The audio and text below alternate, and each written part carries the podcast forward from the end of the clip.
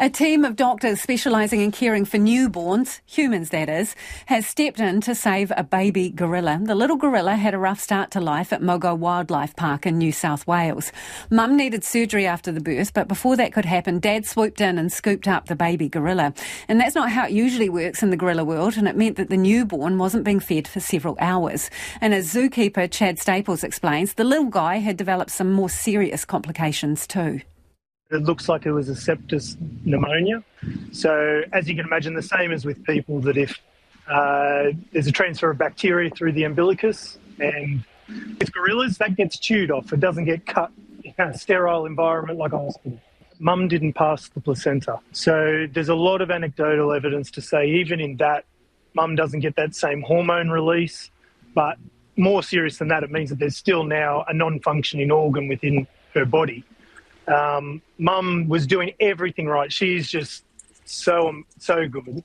Um, she was cleaning, she was nursing, but then yes, for whatever reason, Dad intervened, and look, that might have been for good reasons. He might have seen that there was something wrong with Mum and wanted to help.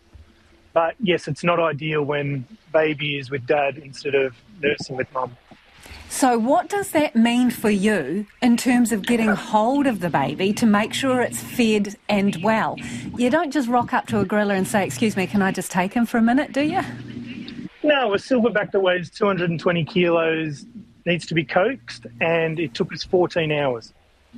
So, he was being very doting, he was holding the baby well, really interested in it when it was making noises to try to see if he could settle, but yes, not ideal. So eventually, through uh, sort of separating the group and reopening and allowing to go back, he ended up putting the baby down, and then we were able to intervene.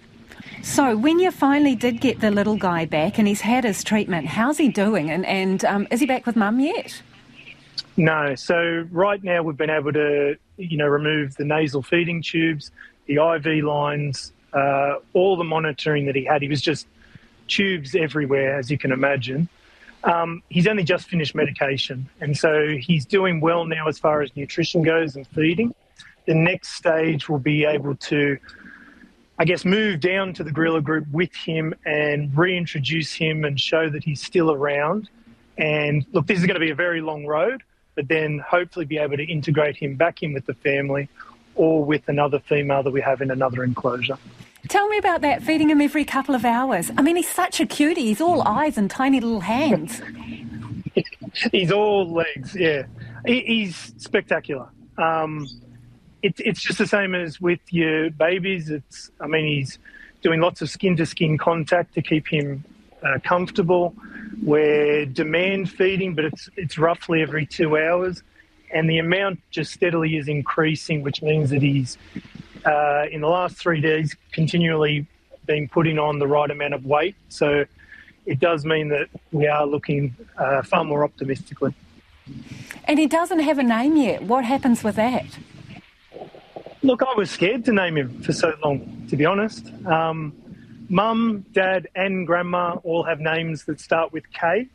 So there's every chance that his name will be too. So we've got to find something there. And it's whether or not you find some sort of meeting that means fighter or resilience or or something. But look, I now feel incredibly guilty after spending so much time with him that he doesn't have a name.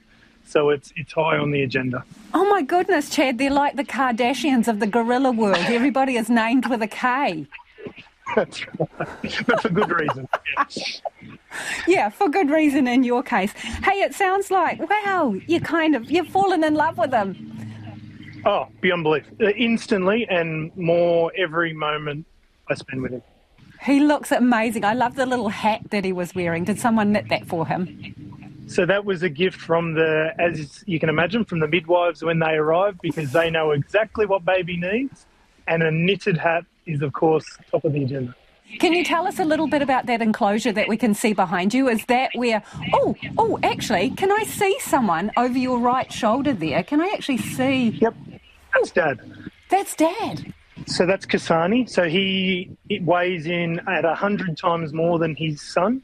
So that's why he's got a lot of growing to go. But yes, this is our gorilla habitat, and hopefully this will be one day where baby comes back to. Has he got a snack? I see him, he was waving something around in his hands. Is he having a little, uh, is it late lunch for him or?